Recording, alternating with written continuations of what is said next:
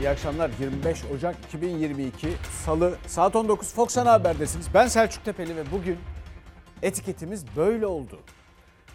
Kar yağdı böyle oldu, ihmal edildi böyle oldu, yeterince hazırlanılmadı böyle oldu.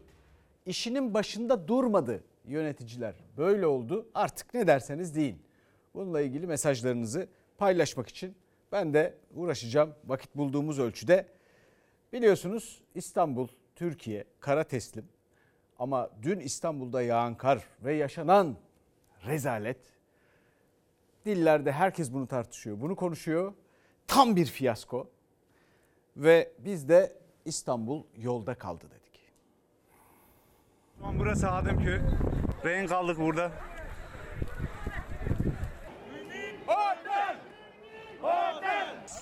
Herkes evine gidiyor arabasını bırakıp. İnsanlar araçlarını bırakın gitti. Burada mı kaldınız? Evet ya burada kaldık. Bir 16 saat kadar oldu. Şoktayım açıkçası. Uykusuzum. Kaç saattir yoldasınız? Kaç saat mi? Tam bir gün olacak neredeyse. Biz Sivas'tan geliyoruz ha. Ya. Çocuklar da var galiba. Çocuklar da var. Ailece geziyoruz işte Goya gezmeye gelecektik İstanbul'a. İstanbul. Metropol diyor İstanbul. Herhalde e, tövbe olur daha gelmek yani İstanbul'a. İstanbul hiç karşılaşmadığı kadar büyük bir kar sınavıyla karşı karşıya kaldı. Yollar kapandı, sürücüler araçlarında mahsur kaldı. Hastalar helikopterlerle kurtarıldı, mahsur kalanlar çekicilerle taşındı. Mega kent gece boyunca kara esir oldu.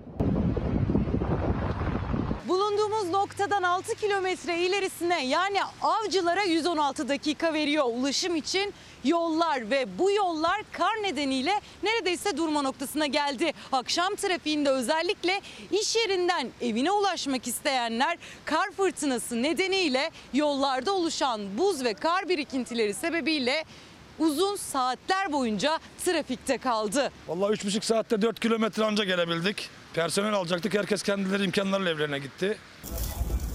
Arabayı götürüp bir yere koyun abi. Yok koyacak yer yok. Nereye? Yolun ortasına bırakacağım. Kışta aslı yine de bir etkisi yok. Her yer buz komple. Hava, kara, deniz ulaşımının neredeyse tamamı durdu. Gece mahsur kalanlar seslerini sosyal medya aracılığıyla duyurmaya çalıştı.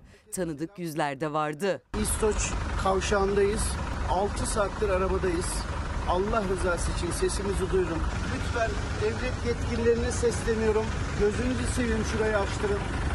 Yaklaşık 4 saattir burada perişan vaziyetteyiz. Gün ardında da esareti yaşadıkları noktadan kurtulma telaşındaydılar.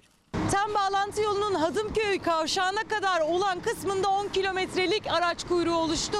Burada dünden beri araçlar bekleyişini sürdürüyor. Burada mahsur kalanlar araçlarının içerisinde uyumak zorunda kaldılar ve iddiaya göre herhangi bir yardım da sağlıklı bir şekilde ulaşamadı. Burası mega kentin göbek noktası ve İstanbul'da bir günde yağan kar fırtınasından sonra manzara bu. Belediyenin e, ondan sonra bakanın duyarsızlığından dolayı biz perperişan olduk.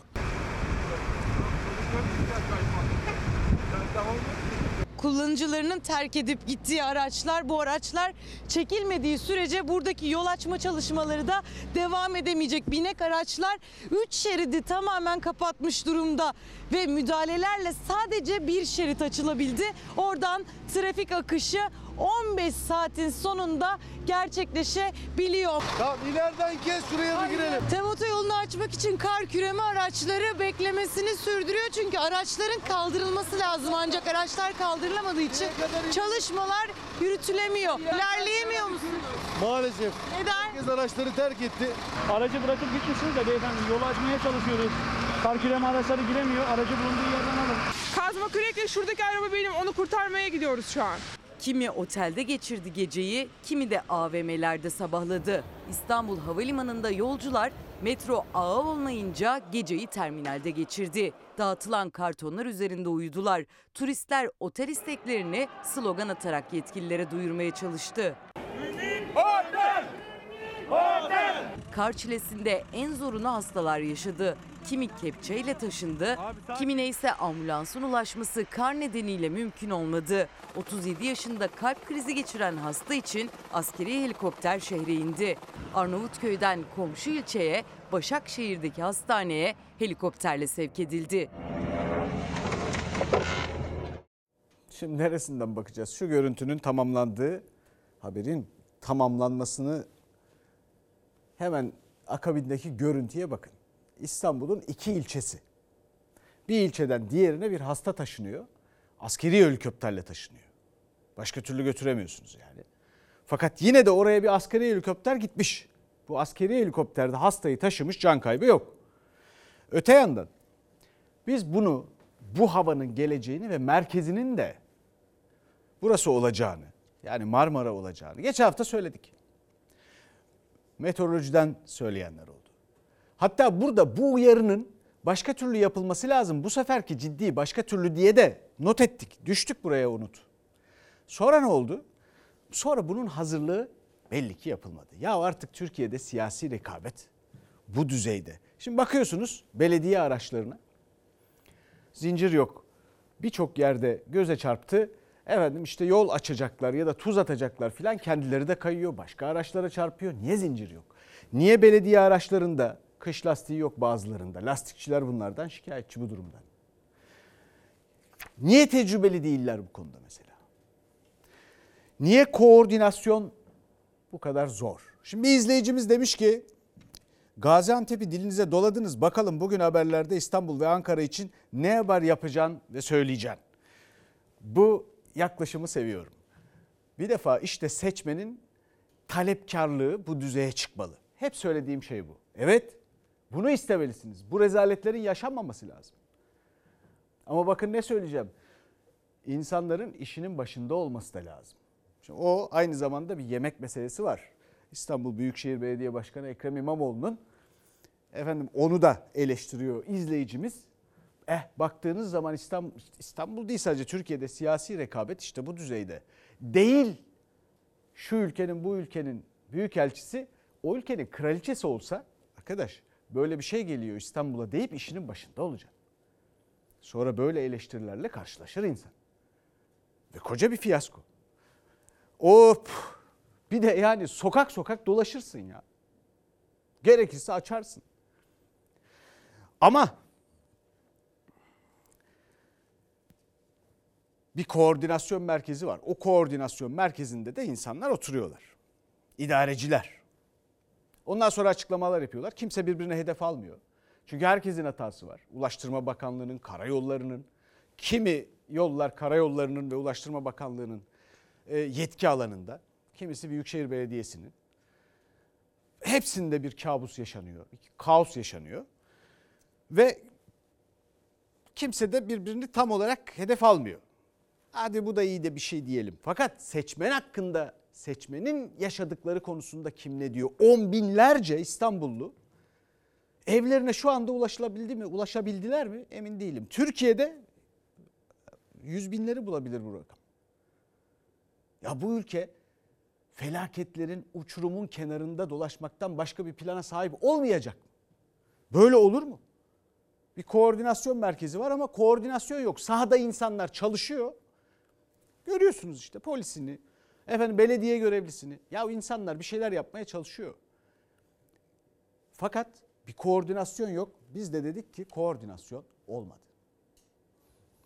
Şu yol bunun yetkisinde, bu yol bunun yetkisinde kavgasını ve münakaşasını İstanbul'da yaptırtmayacağım. Bu münakaşayı isteyen ve bu işi farklı bir zemine çekmek isteyen bir takım anlayışlara da cevap vermeyeceğim. Biz işimize bakacağız. Biz saat 2 buçuk 3 gibi İstanbul'a inebildik. Milyarlar yatırılan İstanbul Havalimanı kapanıyor. Bakanları taşıyan sarayın uçakları Atatürk Havalimanı'na iniyor. Asıl fırtına AK Parti ile CHP arasında koptu. Kar yolları felç etti. AK Parti son yerel seçimde CHP'ye kaybettiği Büyükşehir Belediyesi'ni beceriksizlikle suçladı. İBB Başkanı Ekrem İmamoğlu hangi yol kime aittir demeden hizmet dese de iki bakan gece vakti İstanbul'a indi. Vali, Ulaştırma Bakanı ve İçişleri Bakanı bir arada farklı noktada fotoğraf verdi. İmamoğlu farklı noktalarda. Bir eksiğimiz yok değil mi Seyfullah Bey? Yok şu anda hiçbir eksiğimiz yok. Vatandaşımız zorluk çekti mi? Elbette ki e, yoğun tipi ve kar yağışı sebebiyle büyük bir zorluk çektiğini e, söylemeliyim. Geçmiş olsun dileklerimizi etmek istiyoruz. Aslında Ulaştırma Bakanı da İçişleri Bakanı da zorlu hava koşulları nedeniyle bazı yollarda müdahalenin güçleştiğini dile getirdi. Ama AK Parti İstanbul yönetimi İBB yönetimine klipli göndermelerle eleştiri okları fırlattı. İstanbullular bu ayazın üstesinden gelir.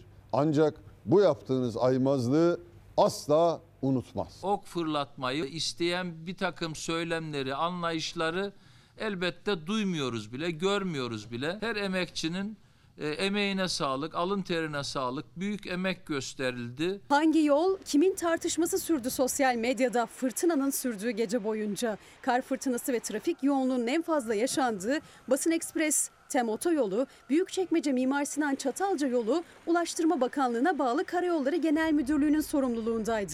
Şehir içinde kalan E5, sahil gibi tüm ana yollarsa İBB'nin sorumluluğundaydı. Ancak o yolları kullanan tüm İstanbulluydu. Siyasi tartışmaya bir de iki bakanın gece vakti İstanbul'a çıkarma yapması eklendi. Ulaştırma Bakanı Kara İsmailoğlu ve İçişleri Bakanı Soylu İstanbul Havalimanı'ndan sonra uçuşlara kapatılan ve kar fırtınasından en az etkilenen Atatürk Havalimanı'na iniş yapabildi. Bir görev paylaşımı yaptık. Sayın Bakanımızla İstanbul Valisi burada kaldılar.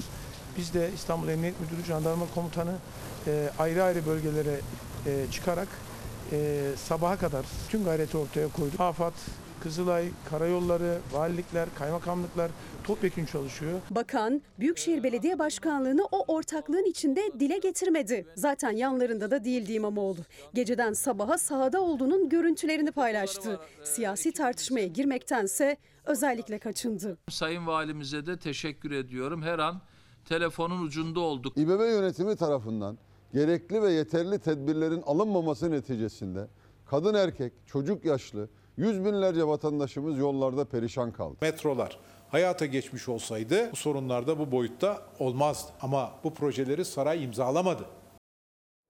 Tah. Şimdi bakın bir iki havalimanı arasında İstanbul'da bu da söylendi bu ülkede söylendi bu ülkenin bu ülkenin şehirlerinin bölgelerinin tabiatını doğasını bilen insanlar bu konularda uyarılarda bulundular. Şimdi kar kalınlığı yağan karın kalınlığını söylüyorum. Atatürk Havalimanı 10 santimetre İstanbul Havalimanı 70 santimetre. Bu iki havalimanının bulunduğu yerlerin tabiatı bu.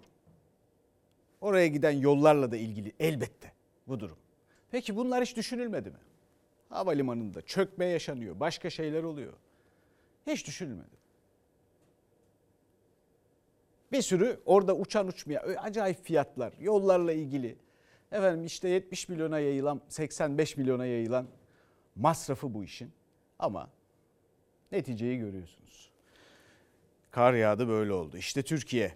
Şimdi bu arada tabii araçların çekilmesi lazım. Valilik bunu ısrarla söyleyip duruyor. Bu araçlar çekilmediğinde yollar açılmıyor. Ee, bir, bir, bir, çok uyarı yapacaklar ve bir noktadan sonra çekilmezse o araçları iterek falan yapabilirler bu işi. Zarar verebilir. Marmaray'da ücretsizmiş bu arada iki gece. Bu arada kapalı yol yok deniyor ama Kuzey Marmara tek yön diyen de var. Açıldı ancak. Orada da şimdi birazdan göreceksiniz manzaraları veya gördünüz. Ee, yani e, başka ülkelerde bu tür durumlar için tazminat veriliyor filan. Onların hepsini şimdi yavaş yavaş önünüze getireceğiz. Türkiye kara teslim.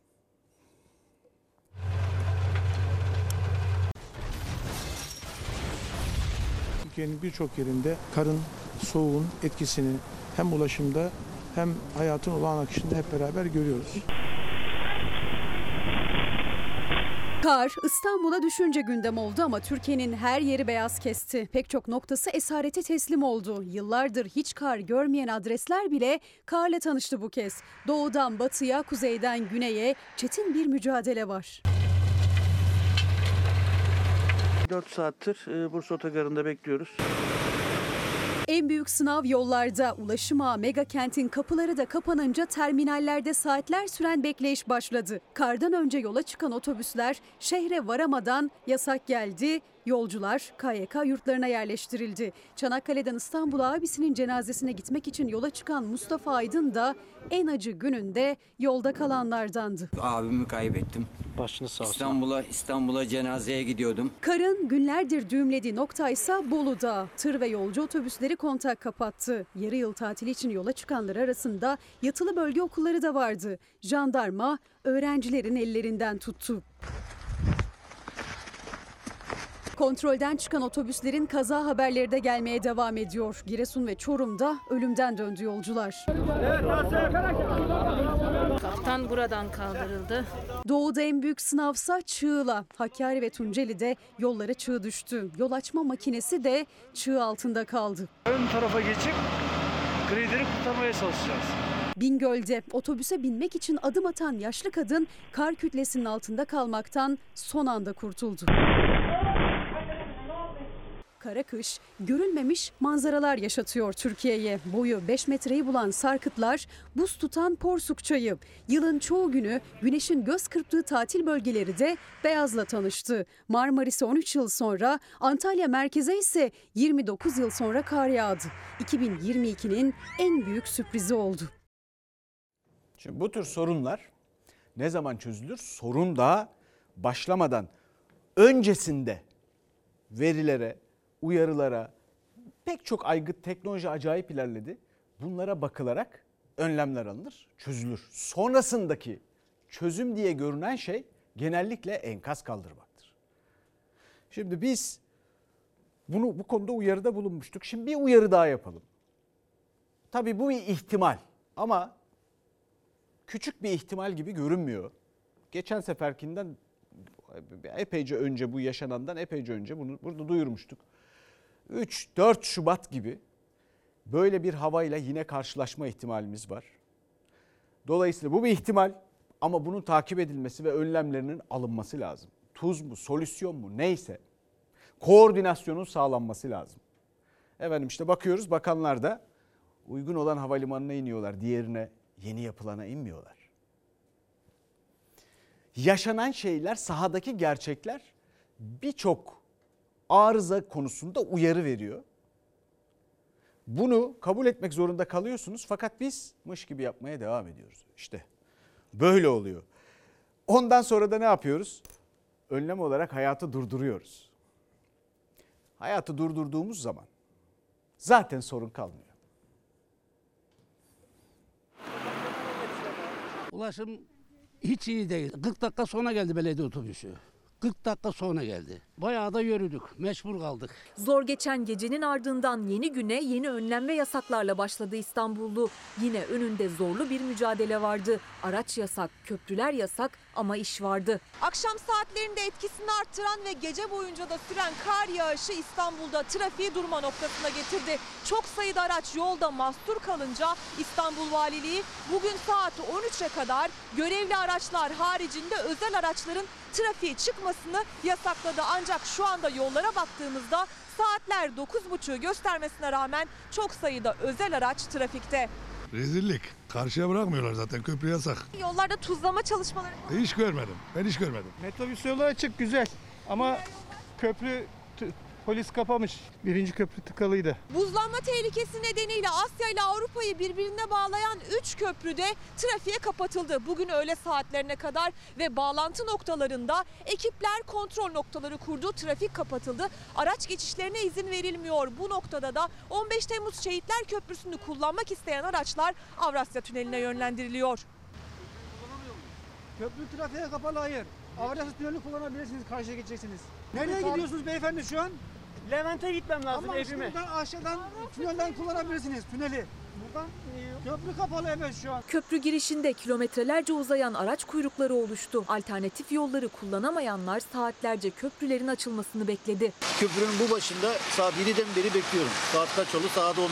İstanbul'da ulaşım sadece toplu taşımayla sağlanıyor. Bu yüzden çok sayıda metrobüste yola çıktı ve bir duraktan diğer durağa uzanan kilometrelerce metrobüs kuyruğu oluştu. Metro, metrobüs ve otobüs duraklarında yoğunluk oluştu. Yoğun kar nedeniyle gece durdurulan bazı tramvay seferleri sabah tekrar açıldı. Ancak aksayan seferler bazı tramvay duraklarında kalabalığa neden oldu. İşe gitmek zorunda olanlar zor anlar yaşadı. Karla kaplanan üst geçit ve kaldırımlar buz pistine döndüğü için yayalar zorlukla yürüyebildi. Avcılar'dan geliyorum. İki tane Moskova gideceğim. Gidemiyorum. Metrobüse girdim. Bir buçuk saattir burada bekliyorum. Yok otobüs yok. Dün akşama göre şu an iyi. Akşam çok kötüydü. Saatlerce metrobüste beklemek zorunda kaldık. Sabah da 153'ten bilgi almaya çalıştığımda kendilerinin bile haberi yoktu. Metro ve Marmaray seferleri uzatıldı. Otogardan çıkış yasağı da Esenler, Harem ve tüm cep otogarlarından yapılacak olan şehirler arası otobüs seferleri yarın sabah saat 9'a kadar durduruldu. Yolcular otogarlarda mahsur kaldı. Gece belediyeden yemek getireceğiz dediler, getirmediler. Burada aç susuz kaldık. Ne soran ne gelen yolcular perişan oldu. Büyükşehir Belediyesi karayolları yapması gerekiyordu. Karayolları diyor Büyükşehir Belediye'nin yapması gerekiyordu. Burada insanlar mağdur. İstanbul'a girişine izin verilmeyen tır ve kamyon şoförleri de yol kenarlarında beklemek zorunda kaldı. Tam sınırda kaldılar. Şurada Mehmetçik Vakfı var. Oraya gitmemize de izin vermediler. Burada yolun üzerinde bekletiyorlar bizi. İstanbul'da kar yağışının aralıklarla perşembeye kadar sürmesi bekleniyor. Bir izleyicimiz diyor ki araçla yola çıkanlar uyarıları dikkate almadılar. Oysa meteoroloji, AKOM, ilgili kurumlar ve şahıslar uyarı yapmışlardı. Karla nasıl e, yaşayacağını da bilmeyen insanlar var elbette aramızda. Araçları hazır değil. O aracı o kaygan zeminde kullanmak nasıl mümkün olur? O konuda tecrübeli değil. Onun gibi başka başka izleyicilerimizden de benzer eleştiriler var. Öyle oldu, böyle oldu değil diyerek Efendim biletleri yanan birçok arkadaşım var. Onlar zor durumda ne olacak diye soranlar var. Ve bizden de bir iklim uyarısı var.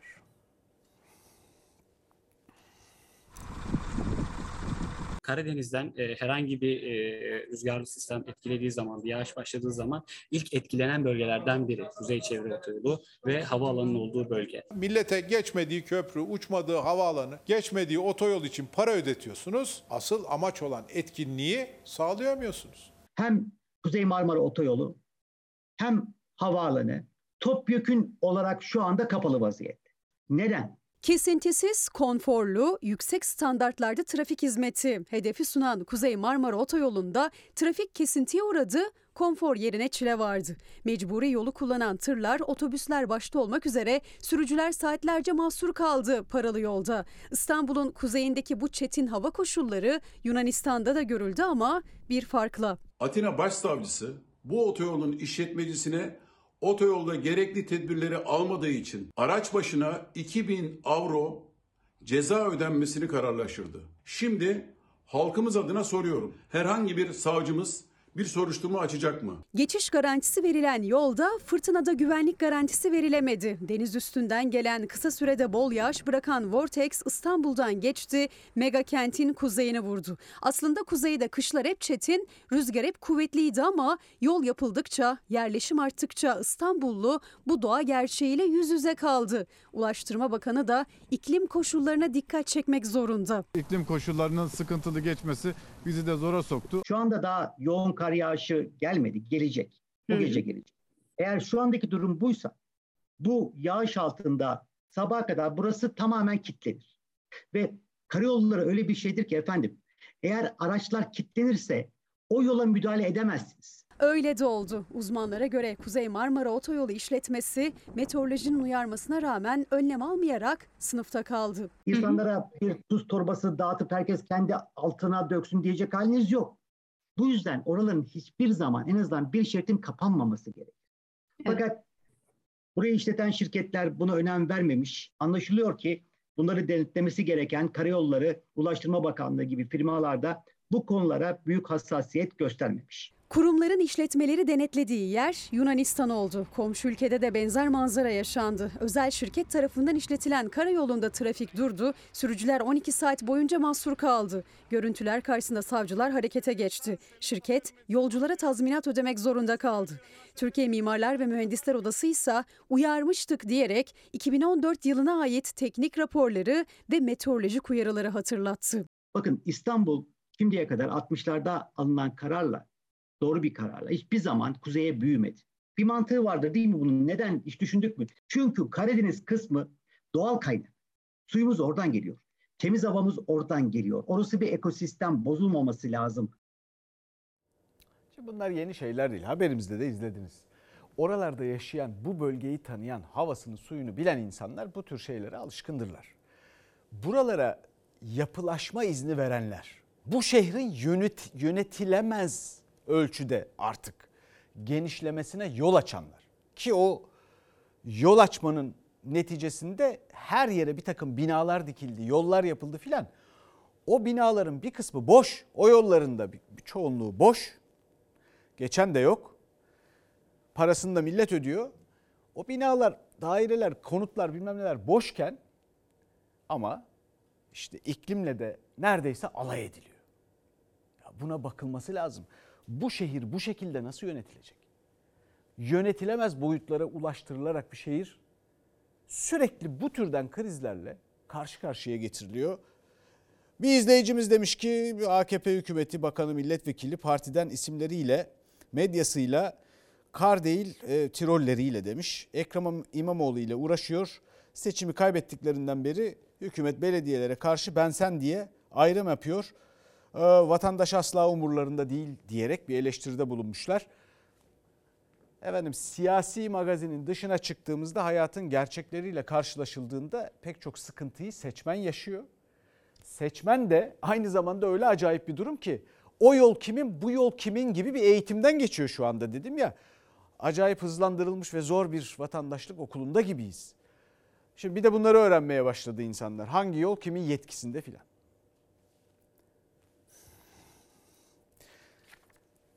Efendim ülkede kara kış bu şekilde hayatı zorlarken bir de gaz ve enerji sıkıntısı var biliyorsunuz. Tedariki ile ilgili sanayinin, üreticilerin dile getirdiği, günlerdir dile getirdiği bir cümle, bir uyarı, bir şey var, bir yardım çığlığı. Ener, elektrik alamıyoruz diyorlar.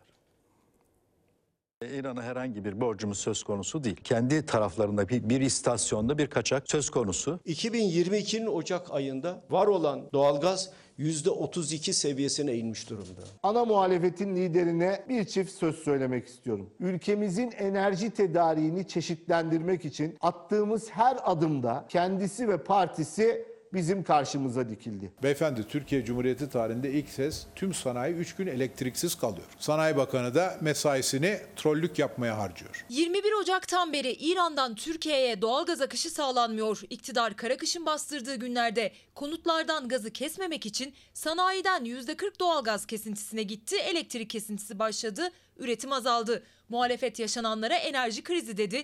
İktidar hazırlıksız yakalandı diye eleştirdi. Enerji Bakanı Dönmez kış mevsimini, Sanayi Bakanı Varanksa CHP'yi suçladı. Saros Körfezi'nde yapacağımız FSRU LNG terminaline kim karşı çıkmış? O terminali bugün bitirmiş olsaydık belki bu sorunu hiç yaşamayacaktık. Bu ülkeyi 20 yıldır kim yönetiyor? Siz sorumluluğunuzu yerine getirmemişsiniz. Depoları zaten biz dolu girdik ama olağanüstü kış şartlarında 81 ilin 73'ünde geçmiş yıllarda olmayan bir tüketim söz konusu. Isınma amaçlı evsel tüketimler %60 oranında artmış. Sanayiciye hala Karadeniz gazı hikayesi anlatıyorsunuz. Enerji alanında da bağımsızlığımızı güçlendirmenin derdindeyken bazıları sadece köstek olmanın derdinde. Sanayi Bakanı'na göre Türkiye'de enerjide yerli üretimin önünü kesen de CHP. Ama Enerji Bakanı'na göre hem kesintilerin hem de faturalardaki artışın nedeni net. Biz ülke olarak enerjide dışa bağımlı bir ülkesi. İran'dan gelen doğalgaz günlük 30 milyon metreküpe denk gelirken depolardaysa sisteme günlük 100 milyon metreküp doğalgaz verecek stok var dedi Enerji Bakanı.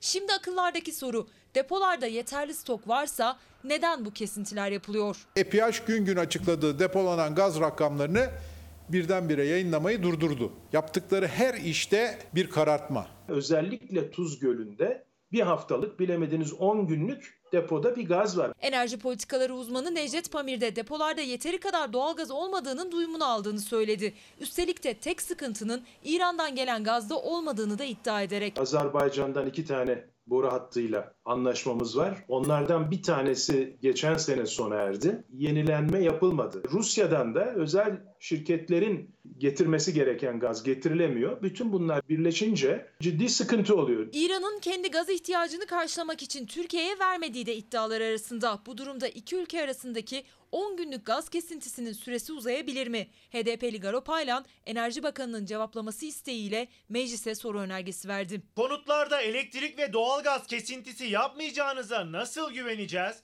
Ülkeyi enerji krizine soktunuz. İstifa etmeyi düşünüyor musunuz? Ortada çok ciddi bir plansızlık, çok ciddi bir görev ihmali var.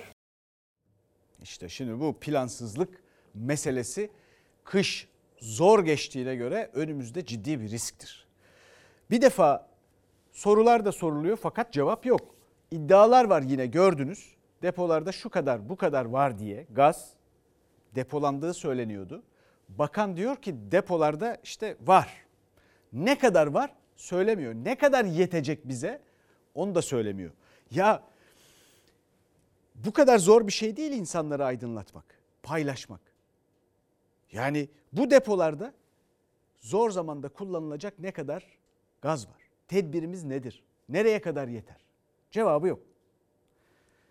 Tabii bunun bir de maliyeti var.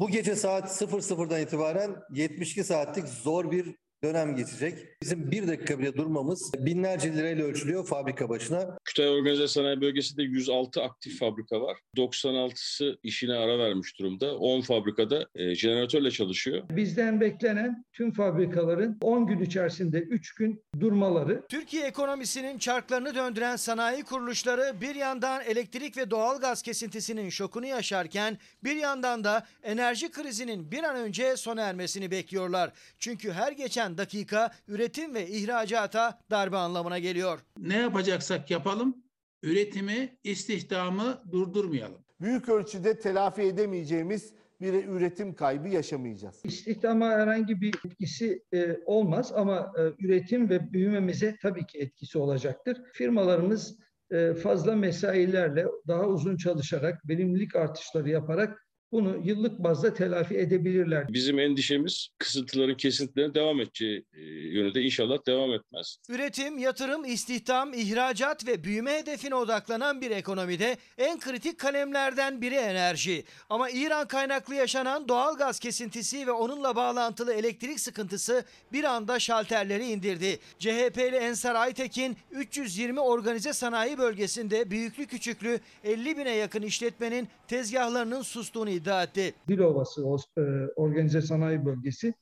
Orada takribi %90 mertebesinde bir elektrik tüketiminde azalma var. O seviyelerde de en az %50 ve üzeri e, imalatlar durmuş durumda. 40 binin üzerinde çalışanın sürekli yaşadığı büyük bir e, kompleksiz. Baklava üreticimiz de var, simit üreticimiz de var, e, bulaşık makinesi üreticimiz de var, iş makinesi üreticimiz de var. Vereceğimiz enerji firmalarımızın hiçbirinin üretim yapmasına maalesef yetmeyecek. Üretimi durma noktasında olmayan yok. Çelik sektöründe temel amacımız limanlardaki gemileri bir an evvel yola çıkarmak. Enerji kesintisi yapılacağı, üretimin durdurulacağı son anda haber verilince hazırlıksız yakalandı sanayiciler. En büyük fabrikalarda dahil Türkiye'nin dört bir yanında organize sanayi bölgelerinde kriz yönetimi devreye girdi. 10 bin kişinin 8 bini şu anda izinde, evlerine gönderildi. Sağlık sektörü ve gıda sektörüne bir miktar pozitif ayrıcalık yaparak bu sıkıntıyı atlatmaya çalışacağız. Bu kesinti 2022 rakamlarına etkiler e, 300-400 bin ton civarında bir üretim düşüşü olur. İndirilen şalterler, duran üretim, bekleyen teslimatlar, evlerine gönderilen çalışanlar. Sanayinin tek temennisi kısıtlamanın 3 günle sınırlı kalması. İnşallah öyle olur. İnşallah her şey yolunda gider. Çünkü kolay değil. Bu soğukta ülke genelinde sıkıntı çeken çok insan var. Sanayi açısından da öyle elbette.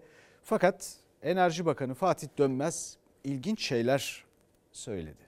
Bu konuda pek bir şey söylemedi ama mesela şu insanları neredeyse şoka sokan faturalar, elektrik faturaları filan konusunda öyle bir şey söyledi ki bakana göre tüketiciler bu e, tarifeye göre farklılaştırılan kademeli tarifeye göre farklılaşan e, yeni uygulamayı ya bunları söylemek o kadar zor ki öyle acayip alengirli işler ki bunu beğenmiş, mutluymuş bu konuda ve bir de deneme yapılacakmış bu sene.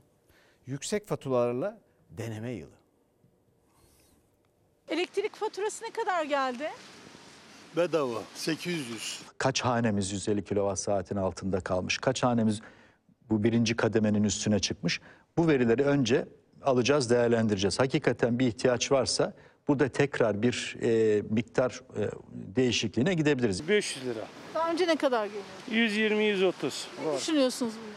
Valla ne düşüneyim işte şu anda zor durumdayız. Çoğunlukla aslında olumlu tepkiler var. Tepkiler olumlu dedi bakan ama elektrik faturasını gören memnuniyet bir yana isyan etti. Bu ses Enerji ve Tabi Kaynaklar Bakanı Fatih Dönmez'e de aslında ulaşmış olacak ki faturalardaki kademeli tarife düzenlemesinde değişikliğe gidilebileceğini söyledi. Ancak şimdi değil zamlı tarifeyle önümüzdeki aylarda ne kadar enerji tüketildiğine bakılacak. Daha ilk aydayız. Zaman içerisinde de oturulur. Burada bir ihtiyaç varsa tabii ki e, güncellenebilir. Madem yapabiliyorlar niye yapmıyorlar? Milletin anasını ağlattılar. Kademeli elektrik tarifesiyle %100'ün üzerinde zamlanan faturalar tüketiciye tam olarak böyle hissettirdi. Gün be gün zamlı tarifenin etkileri daha da yansıyor üstelik. Şubat ayında zammın yükü daha da belli olacak. Çok geliyor. 310 milyon gelmiş. Daha önce ne kadar geliyordu? 180 milyon geliyordu. düşün. Tasarruf yapıyoruz ve gündüz hiç yokuz evde. Çocuklar okulda ama 1100 lira geldi bu ay. Daha önce ne kadar geliyordu? 150-200 lira arası geliyordu. Tasarruf yapacak mısınız? Ya nasıl yapalım ki ısınıyoruz, yakıyoruz. Yani zaten e, tasarruflu yaşıyoruz. Düzenlemeyle çözülecek gibi değil. E, gelen zam oranları çok yüksek.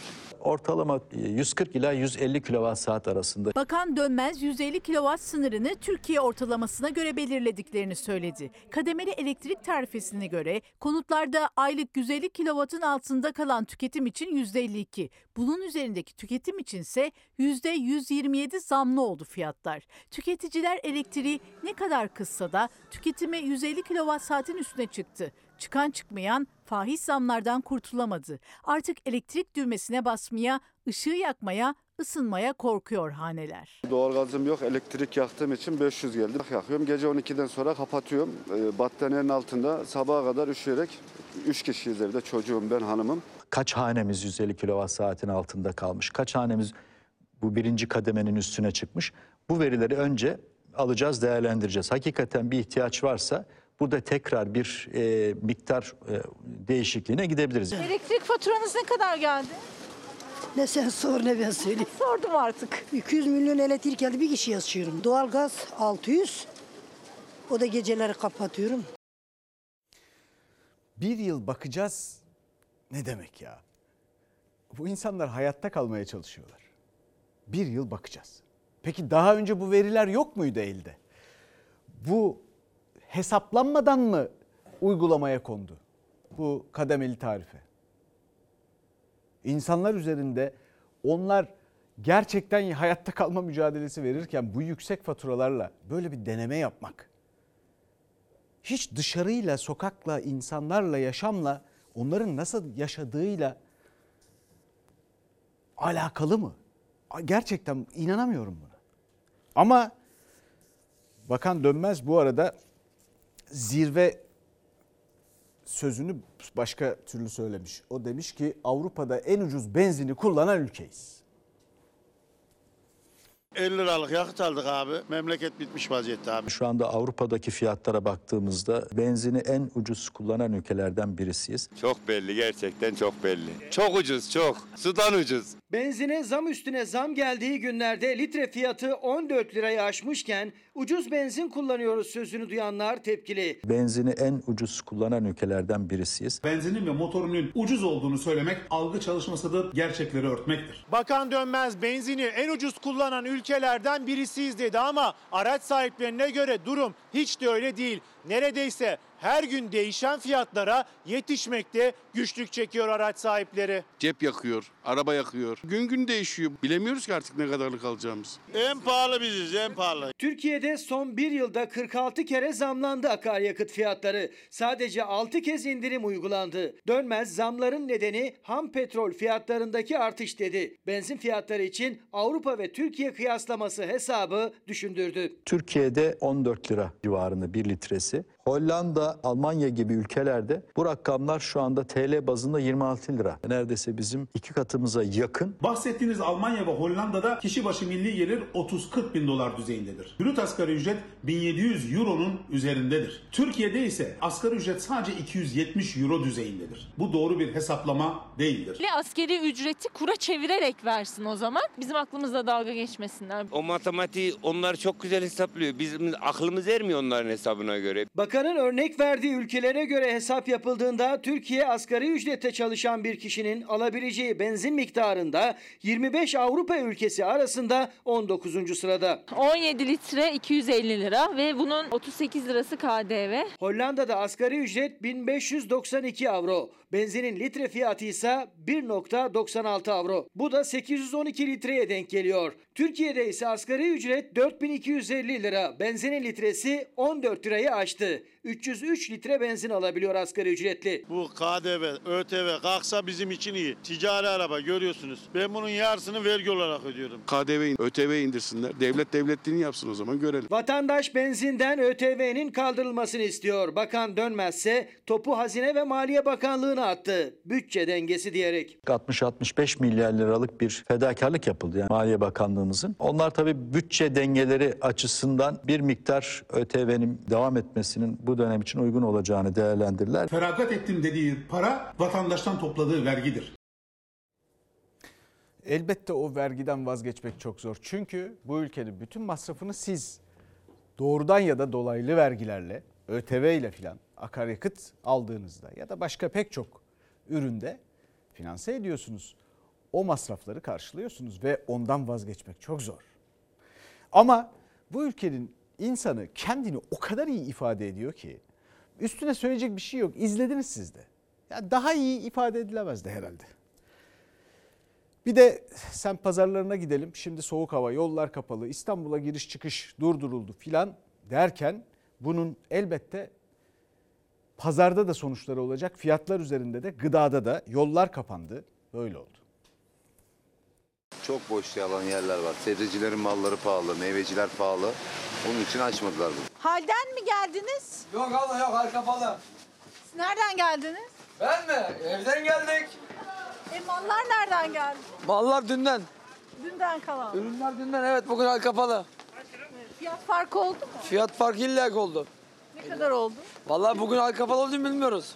Ama fiyat farkı var yani. E siz dünkü ürün sen dünkü fiyat değil mi? bu? Zaten dünkü fiyat ama yarınki malında değişiyor yani. Bugün dünün malları, dünün fiyatlarıyla yine de pahalı geldi tüketiciye ama yarın daha da pahalı olacak uyarısı var. İstanbul'da etkili olan kar yağışı sonucu tem otoyolunun kapanması, şehre girişlerin kapatılması gıda fiyatlarına halde yansıdı. Haldeki gıda fiyatlarına yarından geçerli olmak üzere %20 zam geldi. Bugün hal kapalıydı. Semt pazarlarında tezgahlar kurulamadı. Kurulan tezgahlarda bir gün hatta bir hafta önceden kalan ürünler satıldı. Aslında bu boş görünen yerlerde pazar tezgahları vardı ama olumsuz hava şartları nedeniyle pazarcılar yollarda kaldı ve tezgahlarını açamadı. Birçok tezgah gelemedi. Yok mal yok ki.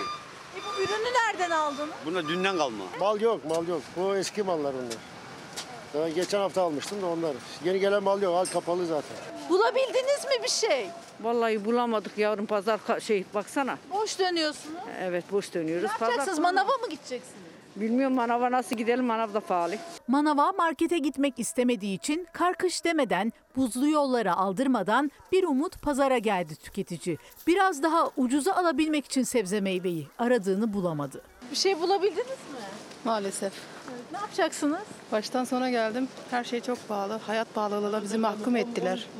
Yani resmen mahkum ettiler bizi hayat pahalılığına. Ne kadar olmuş? Kar fiyatlara yansımış mı? Valla bakmak bile istemedim çünkü param yok. Alacağım 3 tane alacağım, 4 tane alacağım.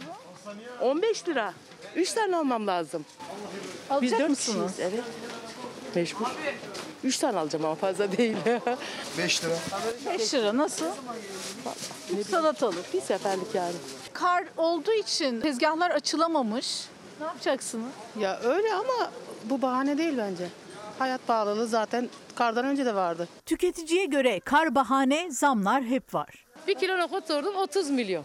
Kardan dolayı tezgahlarda kurulamadı. Fiyat da böyle pahalı. Fiyatlar biraz daha uygun oluyor ya pazarda. Yo genellikle hep böyle. Biberin kilosu 20 lira. Artık millet nasıl alıp yesin? İkna olmuyor tüketici. Ucuz görünen bir ürünün altından mutlaka bir sebep çıkıyor çünkü. Mandalina 3 lira. 3,5 lira efendim. Nasıl başardınız bunu? Bunlar çıkma mandalina biraz kabukları lekeli. 3 lira portakal yani ucuz. Bu portakal mandalina mı? Portakal. Ha, Bu mandalina. değişik bir portakal. Evet. Aynen. AK Parti Genel Başkan Vekili Numan Kurtulmuş insan sevdiğine kızar demiş. Bakalım neden demiş. İnsanlar eleştiriyor, kızıyor. Hatta e, biraz daha şey yaparsan bağırıyor, çağırıyor belki. İnsan sevdiğine kızar. Bunlar milletten kopmuş. Kalp gözleri kapanmış. Yapma Numan Efendi. Vatandaş sizin artık neyinizi sevsin? Elektrik faturaları can yakıyor, can. Siyasette son polemik. Kızıyor ama seviyor sözlerinden çıktı. AK Parti Genel Başkan Vekili Numan Kurtulmuş vatandaştan yükselen tepkileri insan sevdiğine kızar diye yorumladı. Kızanların da çözüm adresi biziz sözlerine muhalefet tepki gösterdi. Esnaf kredi borçları altında ezim ezim eziliyor. Ekmek kuyruklarında vatandaşlarımız beni bu hallere düşürenlere hakkımı helal etmiyorum diye haykırıyor. Eleştiriyor, kızıyor. Şimdi çok şükür biraz daha ekonomideki iyiye doğru seyrin ortaya çıkmasıyla birlikte bu biraz daha e, sakinleşmiş vaziyette. Halk ekmek kuyruklarında ağlayan binlerce insan var. Evlerinde elektrik olmayan, soğukta donan insanlar var. O en kızgın günlerde dahi insanlar diyor ki tamam yani bunlar var ama yine bunu siz çözeceksiniz. Elektrik faturalarına Cumhuriyet tarihinin en büyük zamlarını yapan, beceriksizliğin kitabını yazan, çiftçimizi, emeklimizi, emekçimizi perişan eden bu hükümete milletimiz sandıkta ne yapacak? Hep beraber göreceğiz. İktidar vatandaş kızıyor ama seviyor iddiasındayken muhalefet milletin cevabı sandıkta göreceksiniz resti çekti. Ama o sandık zamanında mı erken mi gelecek bilinmiyor. İnsan sevdiğine kızar. Size öyle bir kızacak bu vatandaş ki göreceksiniz sandık geldiğinde bedelini çok ağır ödeyeceksiniz. Şimdi bir reklam arası sonra bir dakika bölümünde beraberiz. Türkiye'nin şöyle bir meselesi var. Herkes kendi bilgi evreninden olan bitene bakıyor. Bunu yapmamak lazım. Çünkü bu bir işe yaramıyor. Hayatı kolaylaştırmıyor. Bu ülkeyi daha iyi yaşanan, daha zengin, daha güçlü bir hal- ülke haline getirmiyor. Bizim birbirimize karşı siyasi efendim itiş kakışımız toptan bir kalite oluşturmuyor. Bunun bir zemini olması lazım. Ülke çıkarları, bu ülkenin, bu ülkenin büyük milletinin, seçmeninin çıkarları gibi. Marcel Proust demiş ki insanları birbirine yaklaştıran ortak doğru fikirler değil, maalesef zihinlerin akraba evliliği. Şimdi bu üstüne düşünmemiz gereken bir söz. Tabii başka bir zaman dilimi için, başka bir ülke için söylemiş ama kafa açıcı. Efendim bizden sonra evlilik hakkında her şey dizisi var yeni bölümüyle. Yarın görüşmek üzere. Dağlarda kuzusuna kurdu da Yunus'una Emrah'a Bütün alem kurban benim yurduma